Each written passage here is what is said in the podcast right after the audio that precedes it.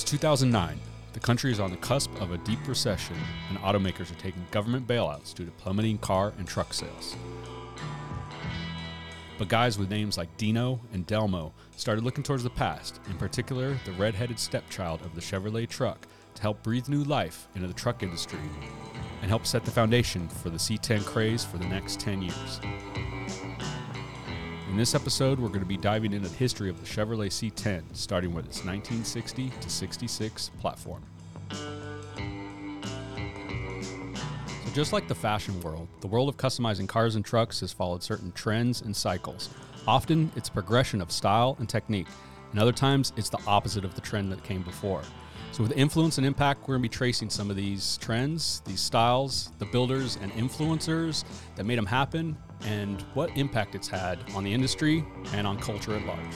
So, today we're going to be starting off with something that's kind of near and dear to our hearts. It's the C10 truck. And we're going to be starting off where basically with the CK designation started, and that's the 60 to 66 truck. Um, these were kind of like the ugly ducklings for a long time. Not as many people wanted them, but they've gotten a lot more popular in the last, you know, probably 10, 15 years. Um, I mean, I can remember back maybe 2003 i was over at go easy getting my my truck bagged and one of the guys scott there had the the cat eye 61 i think you know front end on these trucks and it was all bagged out, had tons of metal work, roll cage, bed cage, all this fancy stuff on it. But you just looked at it and you're like, that thing looks ugly.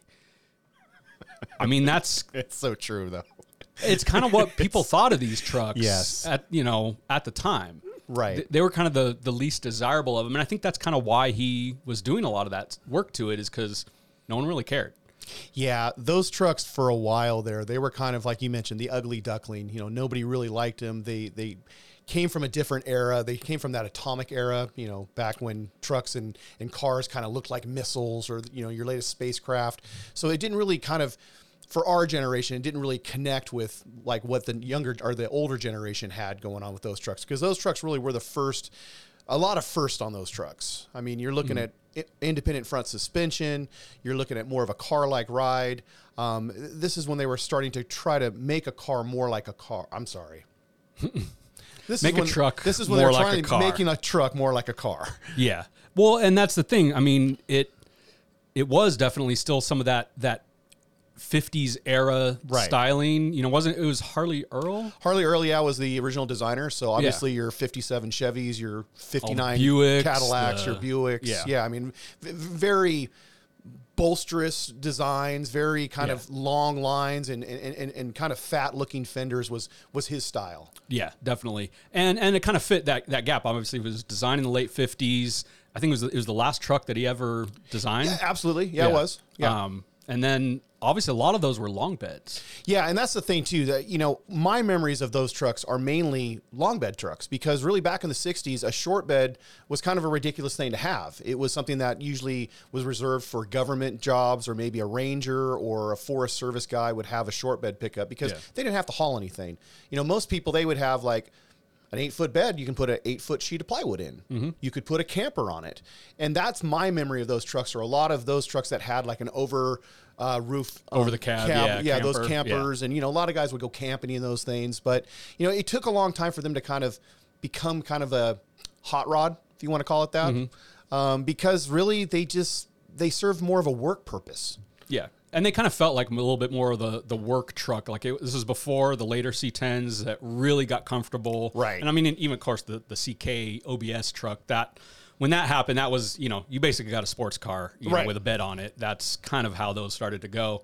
Um, and that's I think if I remember correctly, because there was like a couple years ago there was a huge auction in like Nebraska that had like 150 of That's these right. trucks. Yes. And they were like, you know, 10 mile, you know, 10 miles on the on the odometer and you know, sitting out in a field, trees growing through them. Right. And they were like all long beds and it's kind of like, oh, you start thinking, you look back and I think wasn't it was like 80% of them I think were long beds, something Oh, easily, like that. easily. I mean, you know, numbers wise, uh, I, I would have to look some of that up, but Well, I mean, we can easily look all of that up. You know, but but you're right. Everything was you know geared more towards a utilitarian thing. It wasn't about individuality. It wasn't about your spin on a vehicle. This was about you've got a truck. A truck's used for work. You're gonna put your gear in it or your building materials or your fun, and you're gonna take it someplace. That was those trucks. Yeah. You know, it wasn't low and slow. It wasn't anything cool to cruise. No, and that's uh, so just some numbers on that. On and this is 65, so towards the end of the cycle, you know, from 60 to 66. Uh, but there was about 55,000 short beds, oh, half tons made. Okay. How many long beds do you think of that was? Like judging that percentage. I'm going to say 220,000. Uh, I mean, you're close, but 157,000. Oh, okay, So, okay. Yeah, I mean, so three times the amount Exactly. of these trucks were long beds. Right. You know, so that reflected, you know, basically what people wanted, what they were buying, you know, and, and what they were using them for. Right. Um, and I think one of the interesting things, especially when it gets into later, like customizing these, is 60 to 62. Well, okay, and here we go because I do classify these trucks two different ways. I look at it as a 60 to 63. Okay, and I know where we're going to go with Mm-hmm. All right, that. yeah, let- break it down, break it down. So for me, I look at 60 to 63 because of the body style. You have more of what was the older body style. You have like, Like, the, the, task force kind of that era. You have Yeah. Mm-hmm. the, the wraparound windshield. You have the knee knocker doors Yeah. that m- mimic more of the Chevy Apaches, and, and even too, you know, uh, the 60s, 62s were still called Apaches. So Oh, it wasn't until 63 until they dropped the Apache moniker and just basically refer to them as C10s, even though a 60 is still has the C and the K moniker, right? It's yeah, it does get kind of yeah. confusing. They they were kind of throwing stuff around, and obviously, I think kind of in regular nomenclature, we've just come to accept C means two wheel drive, Correct. K means four wheel drive. Correct. There's going to be some mixing and matching, but like, hey, that's kind of the basics of it. Uh, Chevy is always a confusing one because even today they're they're still messing around with the LT1 engine, which is that the 70 LT1, the, The 90s, 90s LT1? So we're talking an Impala or right? what? Yeah. Yeah. So Chevy does like to repeat themselves, but but also too going back to the to the breakdown. I also then look at the 64, 65, 66s alone because of the cab design. Mm-hmm. Yeah, because you had the slant, you know, kind of windshield, Right. A little more modernized, a little more, you know, And those are usually the more popular ones with the customizer guys. Yeah. You know, they kind of like those three years. But the funny thing about it, if you're looking suspension wise, mm-hmm. 63 is the big year. Mm-hmm. Yeah. Because 63 is when we go from torsion bar, we lose the torsion bars Yeah. and we go to a coil over, I'm- I'm sorry, a coil spring yeah, uh, So front end. basically, yeah, from 63 on, it's almost identical Almost. suspension Correct. throughout. And I mean, even till, you know, 10 years ago, it's basically, yeah, you got your upper, you know, lower control arms, your coil spring shock. Right. It's basically, you can easily lower it.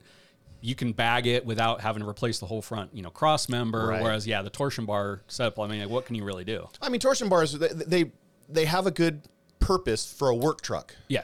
Yeah, they You know, can hold a load, they you know, hold a lot of weight really well. Right, they hold a lot of weight very well. Um, they are adjustable, so yeah, sure you can Yeah, use you your can adjustable ride. You can turn them down, but the problem with that is that you end up with a horrible ride. Hmm. So going with the coil over, or going with the coil spring front end, you had the good ride, you had the the right suspension stance, and they were interchangeable. So Yeah. you're going to get a better ride out of that. But th- these trucks, again, too, going back to the 64, 65s, you know, those are the ones that have the cleaner, uh, more of like the triangle doors. A lot of people refer to them as. Ah, um, they, you lose the knee knockers, so- so the cab itself seems a little bit larger. Okay, I see what you're saying. Right? Yeah, it, it's a little more comfortable. a little more comfortable. Mm-hmm. Yeah, you're not thinking you're in a farm truck. You're thinking you're in something that's a little more. Yeah, And then also for dri- for driving, you're not in that fishbowl. You don't have that wraparound windshield that kind of gives you a weird distortion when you're kind of looking at it. So it was better to have that flat windshield, Mm-hmm. and that's why it makes those trucks just seem more. Because the other thing too, look at us. We're, we're jumping into regular, you know, current model trucks, and they don't have wraparound windshields. no, I mean I don't think anything's really had a wraparound windshield for No. know, who knows how long. Right, right. So But you know, these things they, they still had kind of the bubblegum look to them too. Is a lot of the color schemes they were you know your pastels. They were one a lot of loud colors. Um, they had two tone trim. You could upgrade and actually put a trim on it. Uh, some of those also too. You could do two uh, two tone paint. Um, so these still screamed 50s. These were still kind of the we're, we're going to hang on to the decade a little bit longer than we really thought that we were going to. Yeah, well, and that kind of makes sense a little bit too. Is that you, this is the last one that Harley Earl designed.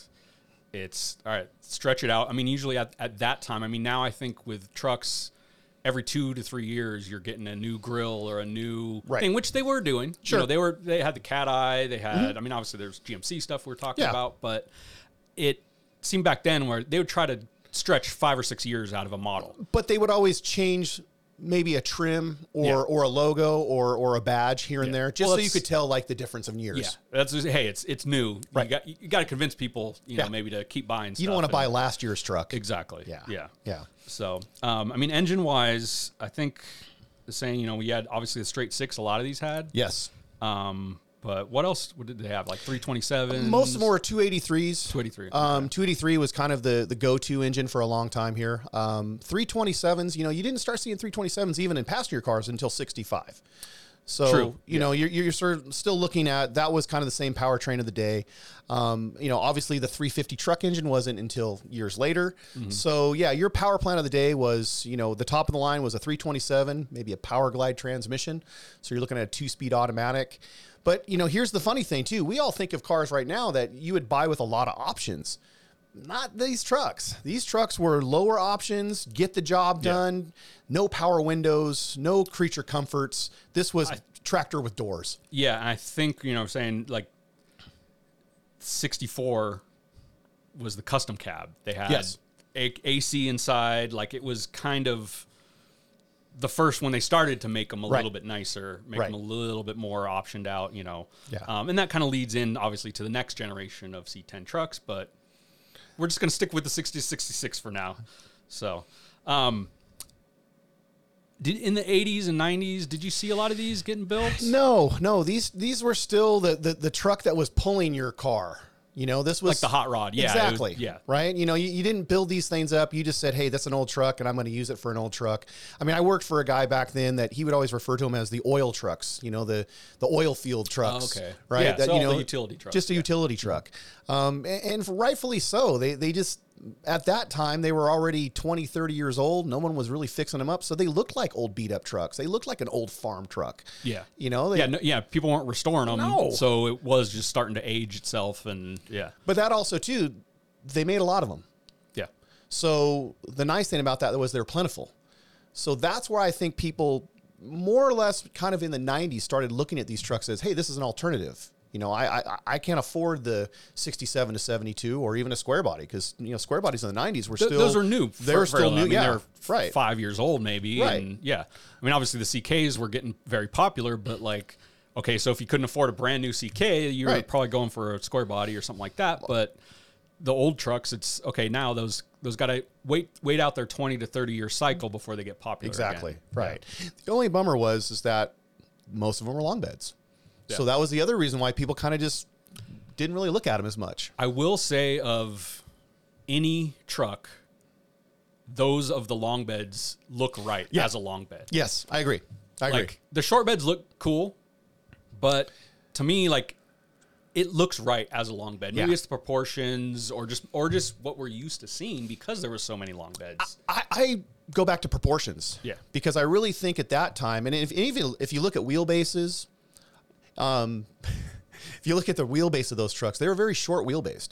So the bed itself looks very short. They don't really look so proportioned. it didn't look like a long, long bed. Yeah. well, the long beds look proportioned. They looked well. The Oh, short what I beds mean. Yeah, looked yeah, yeah. too. They looked too short, and, and and for the most cases, they kind of were. You know, there, there wasn't really much you could do with those trucks, and a lot of them were step sides. True. Fleet yeah, sides- for the, short, for the short bed ones. For yeah, the short bed, you know, the, the CK, the 60, 66, a lot of them, they were, Yeah. they were well, now step sides. what's you look at the Ford, you know, the 80 design trucks and then the 55 to, you know, 58, Yeah. 59 trucks, those were like 90%, you know, mm. probably right. step sides. Yeah. Like that's what the style was because you were reaching into the bed, you were stepping up because Yes. it was the work truck. Exactly. So obviously having more of the fleet sides was kind of the sign of the getting away from the work truck kind of mentality a little bit. I think that came from builders too. Because, you know, if you think about it, a truck was a farm piece of equipment. The 40s, you, you know, Mm-hmm. Yeah. looking it was back. viewed as that way. It was So- viewed as equipment. Exactly. So if you look at like a guy that was he'd throw a bale of hay, hay in the back of Yeah. a truck, right? Whereas you know in the '60s, you've got more people that are building homes or or maybe more construction workers where they needed a wider bed. So that's when the fleet sides really started to Oh, make a yeah, lot more sense. Yeah. You know, you're going to load in a sheet of plywood, you're going to Mm-hmm. put in you know a stack of lumber, that kind of thing. So I, I understand. Kind of went from farm truck to suburban truck. and- Exactly. yeah. Right. And that was the transition. So, you know, yeah, a step side just didn't make sense anymore. Yeah. It was just too, too narrow. So, This truck was kind of maybe just lowered some 15s, you know, Right. cleaned up, you know, maybe houndstooth interior. Like it was just your old guy hot rod truck. well, I look at it this way because what I remember, again, too, growing up in the 80s, I remember guys, you know, I would go to Ascot Raceway, Mm-hmm. and usually that was a push car to get the, the race car started. Okay. Okay. Yeah. So most of the time you would see a lot of just these trucks that were put together kind of like haphazardly from spare parts from the race car. So you might have some rally wheels that came off of another project Mm-hmm. on your truck, or you might have, you know, a, a 350 that came out of another car that's got, you know, oh, here's a leftover set of headers, that kind of thing. So they just kind of piecemealed them all together to kind of make them their own.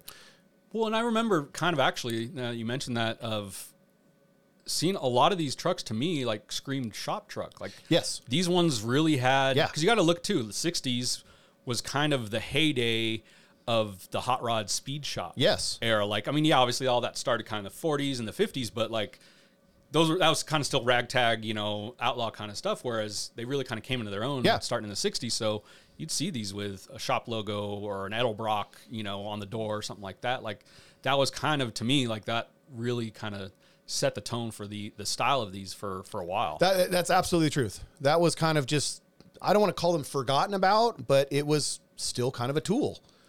Yeah, it just went yeah from farm to suburban house to shop. Yeah. kind of like okay, it's still just used Yeah. as a truck for that purpose. Maybe we'll do a couple things here and there because of course hot rod guy can't leave anything alone. Right. But yeah, it's still kind of that.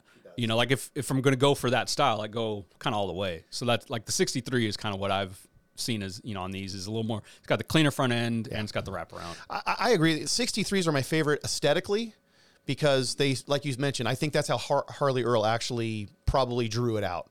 You know, he he liked the wraparound window. He liked the the other features that still looked 50s. But you know, people complained about the earlier trucks. They complained about not being able to see the curb. So that's the reason why you have the wide flat hoods is that you're able to see the curb now. But I still think that the way it was drawn, the way that he designed it, he wanted that atomic in motion look. Yeah. And I think the 64s, they get more into the creature comforts and they take away from the design. That's why you have your flat windshields, why you have your flat hoods. That's why you have the larger door openings because people complain about it. You know, they, they No, if you're six foot tall, you're going to knock your knee into the side of No, the door. they called them knee knockers. That's why they called them knee I mean, knockers, obviously, right. and that was kind of the last Yeah. they started getting rid of that. Yeah. Um. So, but that's I think kind of going like like I said, style wise, it still kind of had that older, Yeah. kind of classic look, which is now cool, but for a while there, like in the early two thousands, it wasn't really No.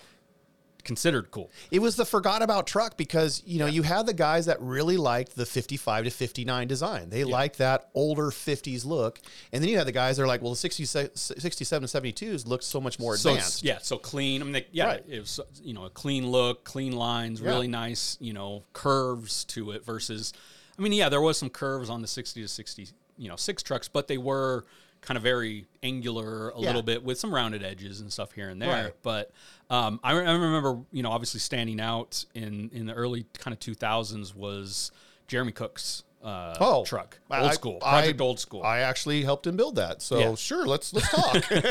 and and I know, and obviously it's you know going into a kind of 50s rockabilly style, which Right. Early 2000s that was very popular. The fifth, like we said, the trends kind of always cycle in a in a 30 20 to 30 year and then like a 50 year Right. kind of pattern. So the 50s rockabilly, doo-wop, you know, the, the diners, those are very popular. I mean, obviously we look at what Chevy was and Ford was doing at the time. They were doing the, the HHR, the SSR. Exactly. They were trying to capitalize on the baby boomers, you know, kind of Hey. what they grew up with. Nostalgia sells. It always sells. It's still selling today Right. with now like '90s cars Yes. and '90s trucks. So, um, but yeah, no, he did all f- you know flat black, and that's the thing too. I think these were like the forgotten trucks, so they were cheap. Well, and again, too, Jeremy Cook's a good, good friend of all- both of ours. And back then, when Jeremy bought that truck, I remember when he bought it because I helped him go get it, Oh yeah. and it was a long bed, of course, because Uh, most of them most were of them were beds, right. yeah. So he picked up a long bed, and, and the whole idea was to shorten it down. And also, too, at the time, the rat rod was starting to kind of poke its head out. Yeah, that's what I said. It, it, it was very reminiscent of the, the rat rod, but not in the you know crappy weld No. rat rod, sen- Right. rod sense, but kind of the traditional hot rod, low buck, you know, kind of style. So Jer- Jeremy was after that kind of, let's call it Santa Ana dragway, or you know your your early NHRA look, where again those trucks were a, a, a tool. You know, that was something that got the race car to the track. So yeah, they might be primered. They might have been you know suede black. Uh, whatever wheel fit on it, they kind of put on. So that's why the, the solid wheels looked that way. Um, you know, it wasn't like a, a an aluminum wheel or a magnesium wheel. It was a steel wheel because that's what those cars pretty much looked like, or that's what those trucks look like. And it was kind of like working with what you had. So, you know, you got a steel wheel on it. Well, hey, maybe powder coat it or something or, or paint it, you know. And, and Jeremy had every everything that- available to him to make that truck whatever he wanted. Because at the time that when he built that truck, brand new trucks were the hot thing. Yeah. You and know, he was at Truckin' Magazine right at the time, At or that was time, he? yeah, it- yeah. And then later Classic Trucks Magazine. Right. So, So yeah, he started it as Project Old School in Truckin' Magazine and carried it into Classic Trucks. And I think finally featured it. Well, it was featured in a couple different magazines. It was actually on the cover of Sport Truck Magazine with our friend Tom McWeeney's S10. That's right. Yeah, because that was kind of the old school. Mm-hmm. You know, his was more '60s custom S10. This was like the '50s, '60s kind of hot rod. Yeah, it all kind of fit into that Right. that style. Right. So then, and then also too, he continued in, in classic trucks doing some other features and and other things to those trucks to show people what to do to them, and also to show that you could build a truck on a budget. Because back then, like I said, And that's what it was. it was yeah. very difficult to build a truck back then because everything was it had to be a new truck. Air ride was in full full swing, big billet wheels. You know, you were looking Mm-hmm. Crazy at a paint job. Yeah, and so you were looking at maybe a sixty to eighty thousand dollar investment.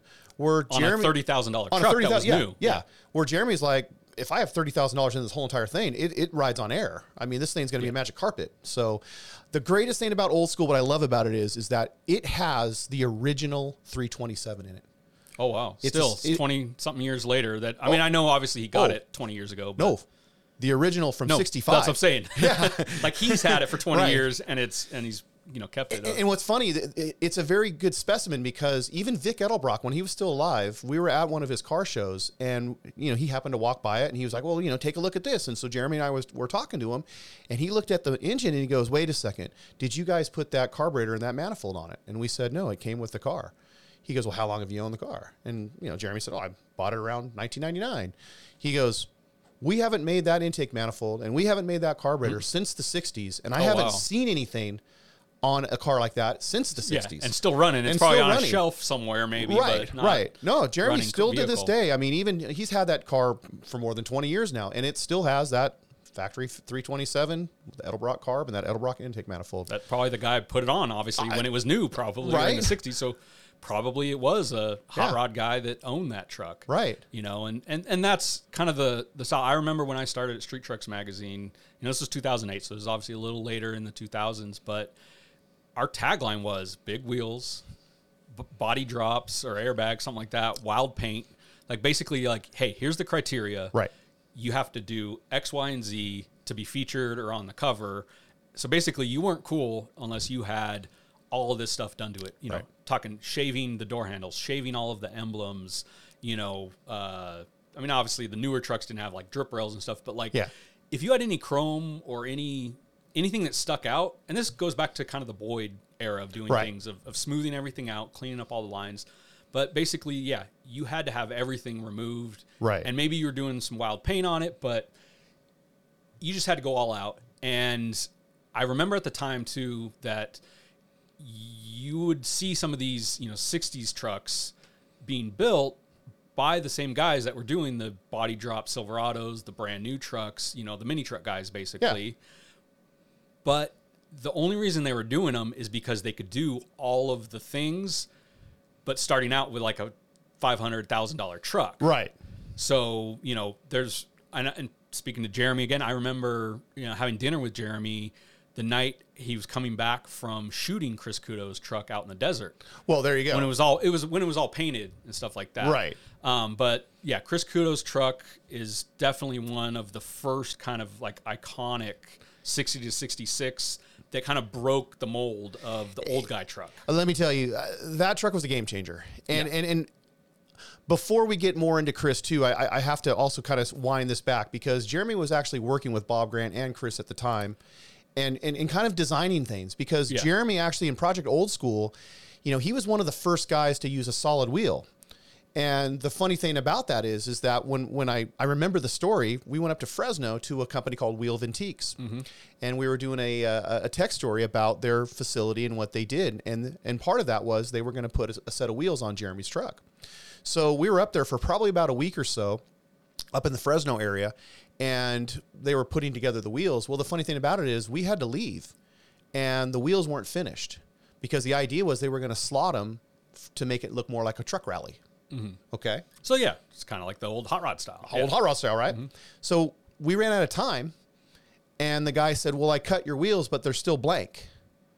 So we just said, "Roll with it," and drove home with with a set of blank That's- wheels. yeah, you had to do what you had to do. right? No, no hubcaps. You know, I'll, Yeah. we'll talk about Yeah, that yeah, another those, episode. those get right, Those get later on. right. Yeah. But they were just a blank, solid wheel that was a larger wheel. That the guy said, "Well, I can powder coat them for you if you want it to look like anything." So they powder coated it red, and you know, obviously, uh, you know, your your your black suede paint job, red wheels, Mm-hmm. 1999, 2000. This is when we're starting. yeah, no, I mean that's yeah. So it's kind of funny. Like, oh, do we call them Delmo wheels or do we call them Cook wheels? right, you know? right, I or mean, Wheel Vintiques. Well, that's, but that's the thing. Yeah, and Wheel Vintiques made sense for that truck because that, those are a hot rod right. wheel company. Now, the nice thing about that, so all that's going down, and Jeremy Two's doing some other, like he's working for Classic Trucks at that time, and when he's working for Classic Trucks, obviously he's exposed to all of the the street rod guys, mm-hmm. right? yeah, it's part of that group. Yeah. Yeah, and, and back then, dry lake uh, cars were getting kind of popular. You're again goes back to Yeah. kind of the rat rod thing. So he was influenced by those guys as well. But all of those influences, he's now bringing that to Chris Kudo and to Bob Grant when they're starting to again work on a truck that really nobody cared about. Mm-hmm. And if obviously the metal magic that Bob Grant, you know, it's one of those things. Hey, I wouldn't it be great to pancake the hood? Okay. Wouldn't it be great to section the body? Okay. Wouldn't it be great, you know, and, and that's where that truck just, if you start looking at that truck, it was a piece of art in bare metal Oh, absolutely. and then got the, the, I, I think I always call it the 50s treatment because obviously it started to be, you know, the, the yellow and the, and the, the white. Well, no, and that's kind of what it was, which uh, honestly too makes sense being that Harley Earl design truck. Exactly. Like basically, hey, this is like a throwback to the 50s, 60s, you know, kind of custom. Yeah, you got the chop top, fully sectioned, you know, the the the back end of that was was the work of art. It was, yes. And I remember seeing that in, yeah, in bare metal at the Forbidden Oh, show. And, right. you know, it, it can't remember exactly, what, but it had like the Cadillac taillights. Yes. Not like the 80s and 90s ones. No, no, no, no. We're talking 50s. 59. But the Yeah. way that the, but the way that they looked at that line and they thought of what like what Harley would have done Mm-hmm. is that okay, he of course designed the 59 Cadillac taillight. So where would he have put that on that truck? Well, there's a style line that matches Yeah. that taillight. Yeah, and it's like perfect height. Just you know, throw it right Oh. Yeah. in there. Right. I mean, it just Yeah. that that's why that truck seemed effortless to me. Like when you looked at it from It the all made eye, sense. It just made yeah, exactly. It made sense. You know, uh, and obviously he finished it off in, in, in a black paint job, which to me I think was to show people how, the quality of work that went into Well, the reason it- ended up turning black, which I do like it more. You know, I mean, I think for the the era, the mid two thousands, the yellow white, Yeah. you know, standing out and the kind of the the airbrush trim, Yeah. it fit kind of the style, but the black really shows off the work. The reason that happened is because I can't remember what show, but he was coming home from and a, like I think a drunk driver hit him. Yes. Yes. So completely damaged the the back, you know, the the truck. So obviously all that metal work had to be redone. Took Right. a couple years, and then now also that's a testament to you know Bob and to the body guy that Right. painted it because all of that custom metal work to then turn it black. yeah.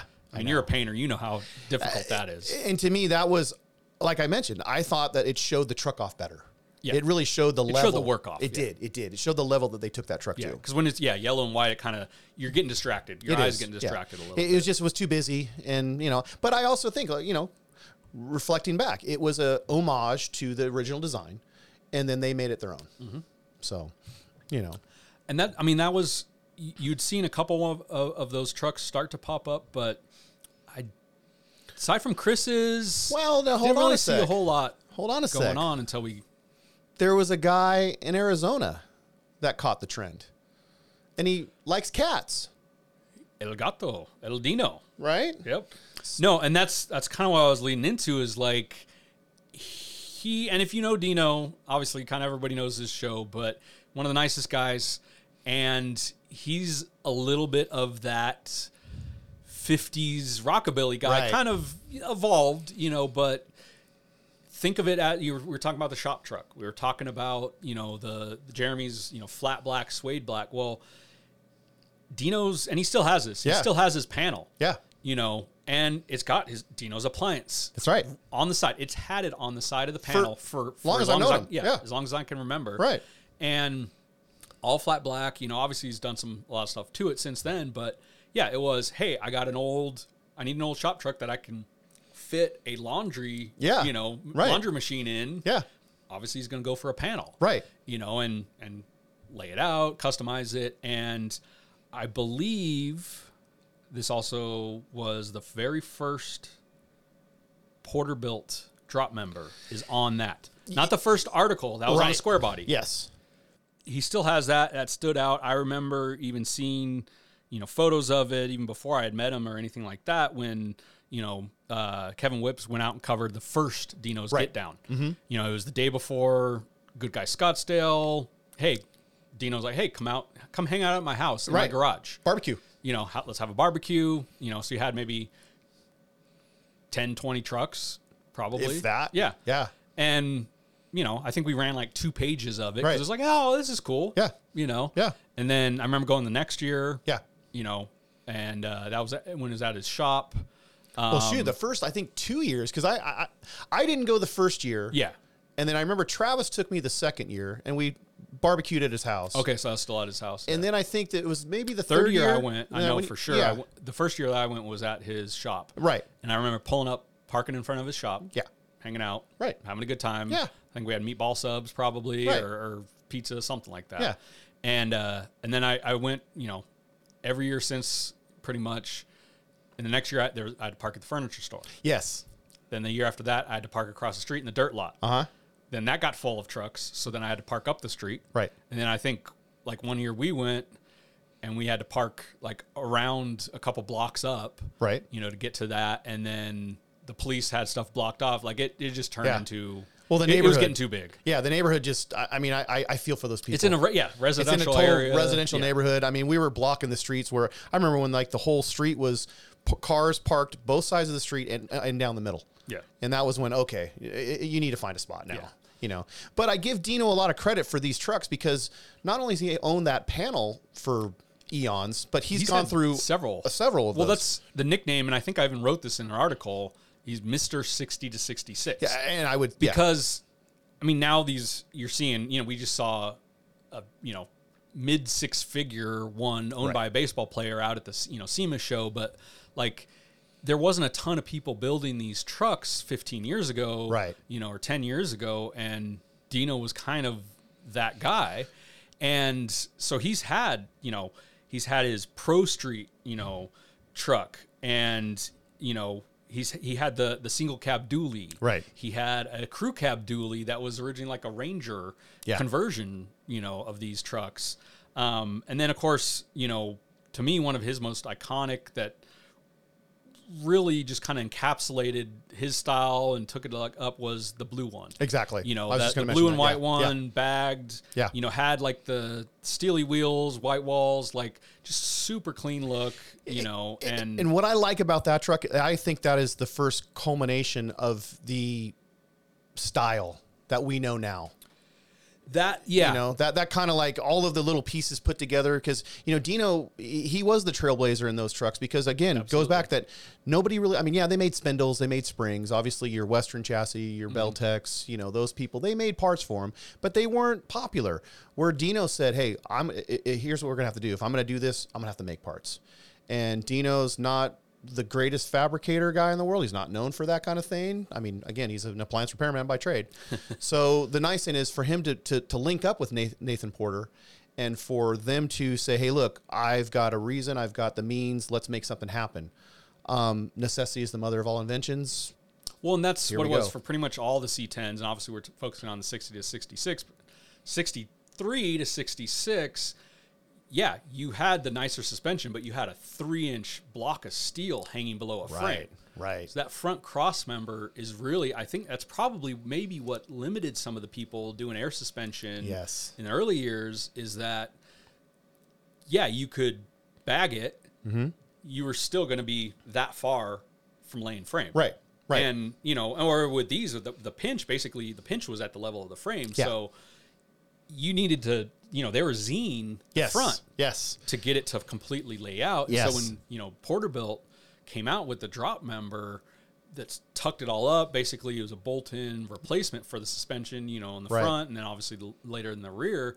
Like, okay, now it was easy to completely eh. lay these trucks out.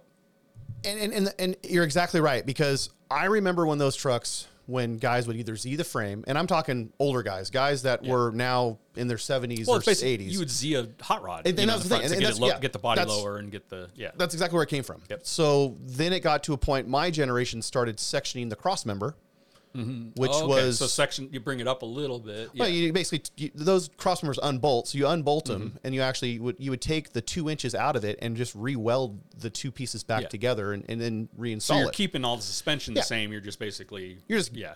limiting the amount of that big thick cross member that you talk about. That was that was the anchor. We used to always call it the anchor because that was the first thing that would always hit the ground. Mm-hmm. Yeah.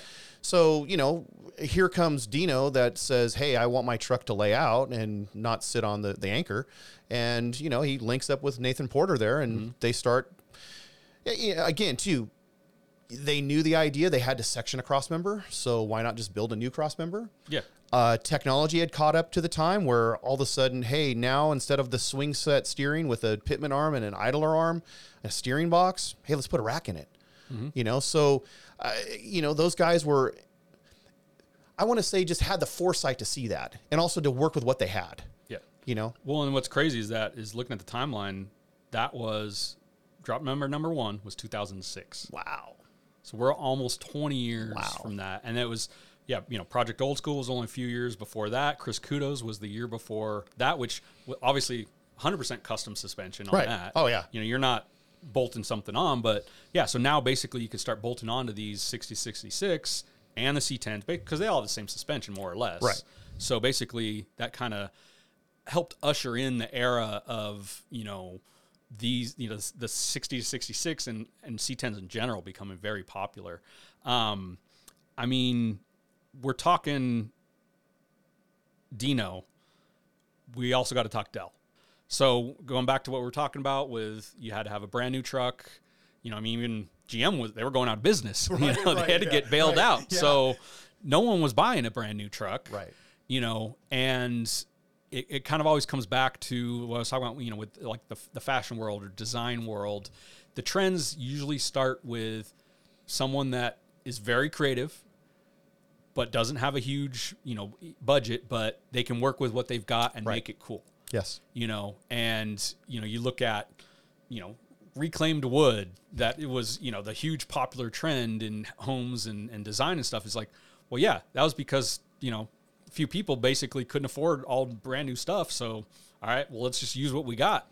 Go to the barn and find some wood and throw it on there. I love it. You know, and uh, I remember, you know, this is the 67 72 forum, you know, Chevy Truck Forum, but basically all C10s, you know, for that was was starting to get really popular. Yes. And what was cool with that, and this is before social media, this is before Instagram, is, you know, either you were looking at magazines, which were kind of funny. It was always we were trying to set the trends, but we were always five to six months kind of behind the trend because you got to look at when something was photographed and then it went into print. By the time it got out in the magazine and everyone else could see it, it was not old news, but it was kind of behind a little bit. Well, yeah, and that's I, I think that the the forums actually helped people build trucks. Yeah. Where where our jobs as magazine editors were more of like reporting about trends and showing off what people had created. Showing the finished, you know, exactly. vehicle off. Where, where the actual boards, as you know, we Yeah, used to kind of call them, forums. Yeah, forums, boards, boards, whatever, boards, Right, forums, Right. That was, hey, I don't know how to do this. How, can someone else tell me how to do this? Well, and, and two, you know, it, it also, a lot of people are doing build threads. Yeah. So you could follow, maybe it took two years for somebody to finish a truck. Right. But you could follow along every step of the way. Yeah. Whereas, you know, if, if someone was building a truck two years from now when it was done, then it got in the magazine. Right. Yeah. You weren't seeing the progress, you know, start to finish. So that, that would help kind of spiral other people into building or taking cues from it because they could see it as it progressed. Well, and it was real world, you know, because magazines paint a pretty picture. Because remember, a magazine's trying to sell a product. They're they're trying to they're trying to uh, influence an advertiser to feel that they've spent their money in a well in a good plot or spot here. Um, boards or you know message boards were, hey, this didn't fit. Now what? And then you'd have a guy chime in, oh, you know, here's a tip. Here's, you know, the way to get this thing put on your vehicle. Or you don't want to do that. Here's this. Now, again, there's a double edged sword on that too, because some people were very helpful and would offer great advice and offer you maybe even a way of doing it right the first time. Other people are a little cynical and like, well, why are you doing that? That's stupid, you know, and that, you've got no style. And it kind of was the first introduction to social media. No, and that's yeah. You look at it, and it basically was that era's social media. Yeah, yeah.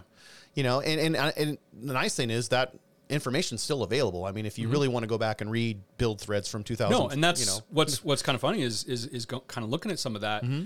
You know, I remember like when Dell sent an email saying, "Hey, you know, I got these two trucks. Yeah. One was a, a black, you know, Blackbird was a black sixty to sixty six, probably sixty five, I think. Yeah. Um, and then you had like kind of a tan, you know, one, and uh, he ended up selling that to Sam Castronova. Right. Before I could go shoot it, so I went and shot Blackbird, you know, and I remember, you know, that was like 2010, 2000, you know, 11. yeah, But if you go on the 67 to 72 truck forums, he started building that like 2009. right, right. You know, so that's what you got to remember too is like some of these being able to go and look back on some of these forums, you could see where the trends actually started. Right. And kind of like, oh, maybe it wasn't this year when it first got popular, it was two years ago. Exactly. Or two years prior. Yeah. Um, and he started building that a little bit. I think he did a lot of the work in his carport at his house in Burbank. yes, And then obviously he was at the time working at Hollywood Hot Rods, and then he was doing stuff at Old Crow Speed Shop with Bobby Green. Right. Um, they were both next door to each other in Burbank, and so his, you know, his kind of styling was a little bit from the traditional hot rod era. So it's kind of like the throwback to the the 50s and 60s. Oh, yeah. You know that we were talking about at the beginning. Um, but what's kind of funny is he built one of these trucks in Canada years ago. Right. And it was total 100% mullet street machine. Yes. You know, style Yes. chopped top Yeah. orange and purple, I think. Right. Probably had some big old tires on it. Yeah. Like that was, you know, for your Midwest, you know, Canadian guy, like in the 90s or whatever it was, like that was the style out of it. That was the street machine, pro street kind of style. you know, I remember you introduced me to Dell, Mm-hmm. and we went up to you know Old Crow's uh, speed shop, and for me, I, I grew up in old shops like that, working for older guys. So to me, it was nothing. It was kind of your normal Southern California shop, Mm-hmm. Quonset hut looking. Yeah. It was You old know, 20s, you know, building, 20s, yeah. you know, building. Uh, definitely was such a nice working space because no one was going to come over. It- this was a little slice of paradise, and I think even too, if you if Dell was here right now, he'd probably say the same thing. No one was really showing up. No one was like, Well, that was kind of when he was not. I mean, him and Dino are recognized kind of everywhere now. Right. If, if you're at a truck show, Yeah. and that was kind of obviously he was still kind of under the radar. Like that, those trucks were just his personal shop Right. trucks. Yeah. he wasn't building them for a customer. He was doing you know hot rods Yeah. for Bobby. Right. You know, and and and then like he had like a chopper, and I remember like. Yeah. Hey, you know, what about shooting this, you know, bare metal, you know, 70 style chopper? I'm Yeah. like, I don't know, but uh, Tim Sutton shoots for Street Chopper, so Sure, I'll give you his number. And then, Right. of course, you know, Tim has shot tons of his trucks as yeah. well. But I think that Bobby really was a big influence on Dell because, like you said, if you look at Dell from Canada, he was like you mentioned, your kind of run the mill builder, doing the same thing that all those guys do up there.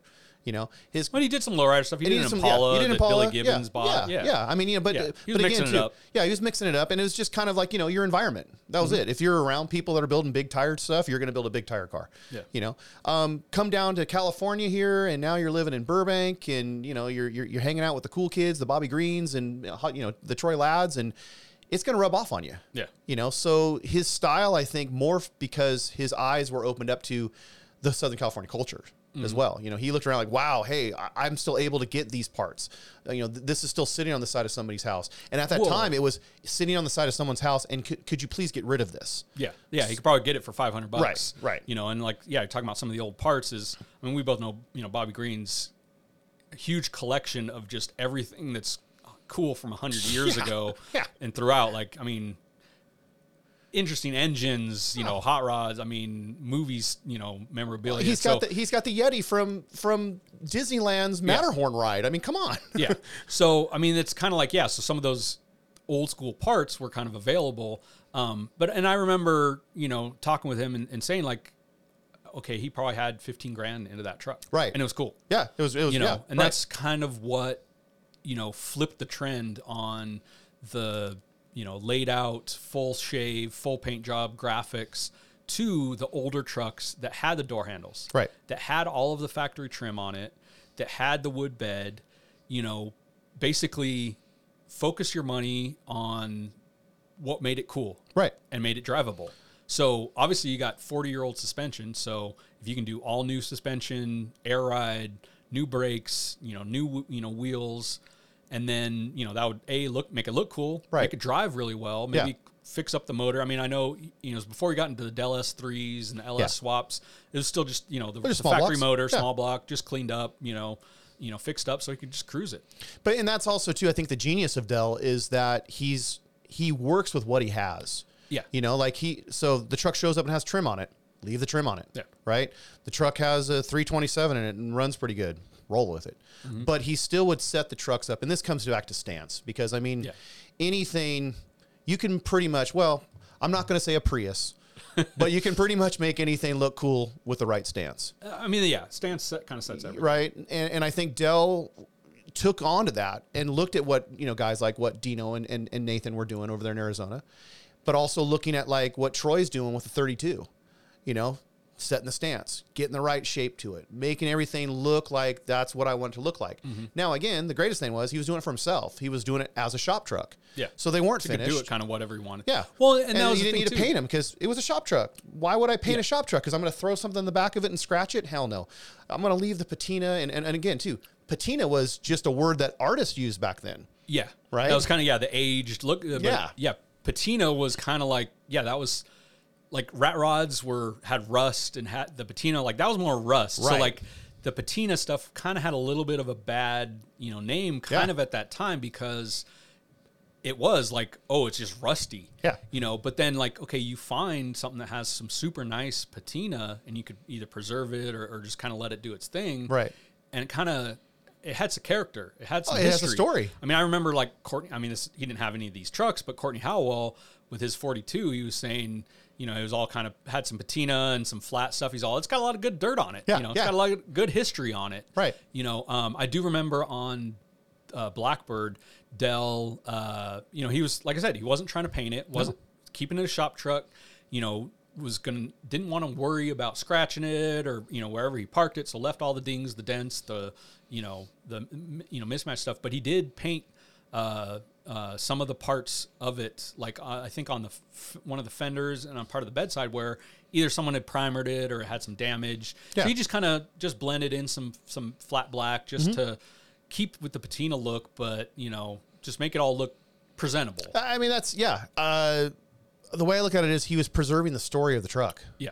You know, like the, the memories were there. You know, the guy that owned that truck, he, you know, had it for X amount of years, and then now it's been given over, or, or you know, Dell's now the new caretaker of that truck. So why mess up the story of it? Mm-hmm. You know, and that kind of goes back to I, I'm going to throw Jeremy Cook back into this deal because you know Jeremy he purposely Mexican blanket that was planned for the interior. Yeah. Right. It wasn't like, oh, this is just something I'm going to put on here for now until I get a seat cover. It was like, no, no, no. Well, but that's- this is the seat cover. That's where Right? that style Yeah. started, but then it kind of and like I said, it, it comes back to working with what you've got Right. and making it cool. Right. And that's what the guys were doing that Yeah. couldn't afford Well, and that comes seats, Yeah. throw the blanket in there. Well, now that's a style. and, and that comes from the surfers that you know in the in the 50s that were buying woodies and the seats by then were you know they were terrible. So their way of covering it was a Mexican blanket. Why? Because Mexican blankets were all over Southern California.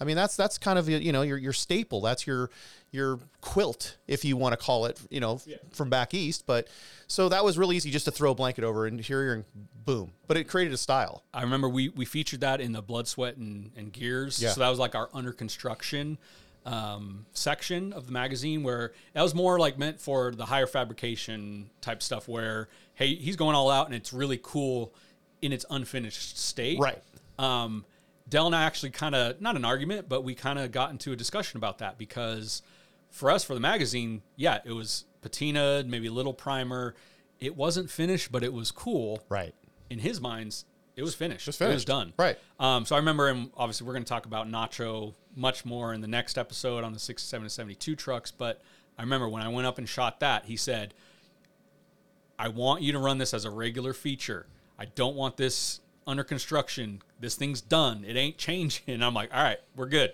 And that, you know, it was bit by bit that the patina t- style trucks really started coming to their own as a style and be appreciated for what they were. And then obviously with any other trend, it kind of got into overblown where everyone had to have patina and fake patina and all that kind of stuff. But you know, well, I'll tell you what.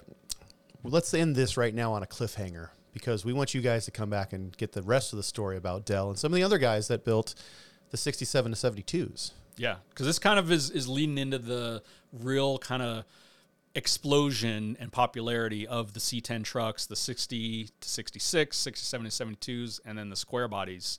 Um, I mean, obviously the 67 to 72 has kind of been the most sought after and the most iconic, but none of that would have happened if you didn't have the 60 to 66 trucks and the kind of the early pioneers of the C10 world like Dell and Dino.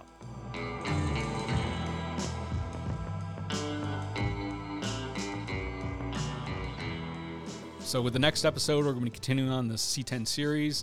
Um, we're going to be tracing a lot of the 67 to 72 and kind of the explosion in general of the popularity of these trucks.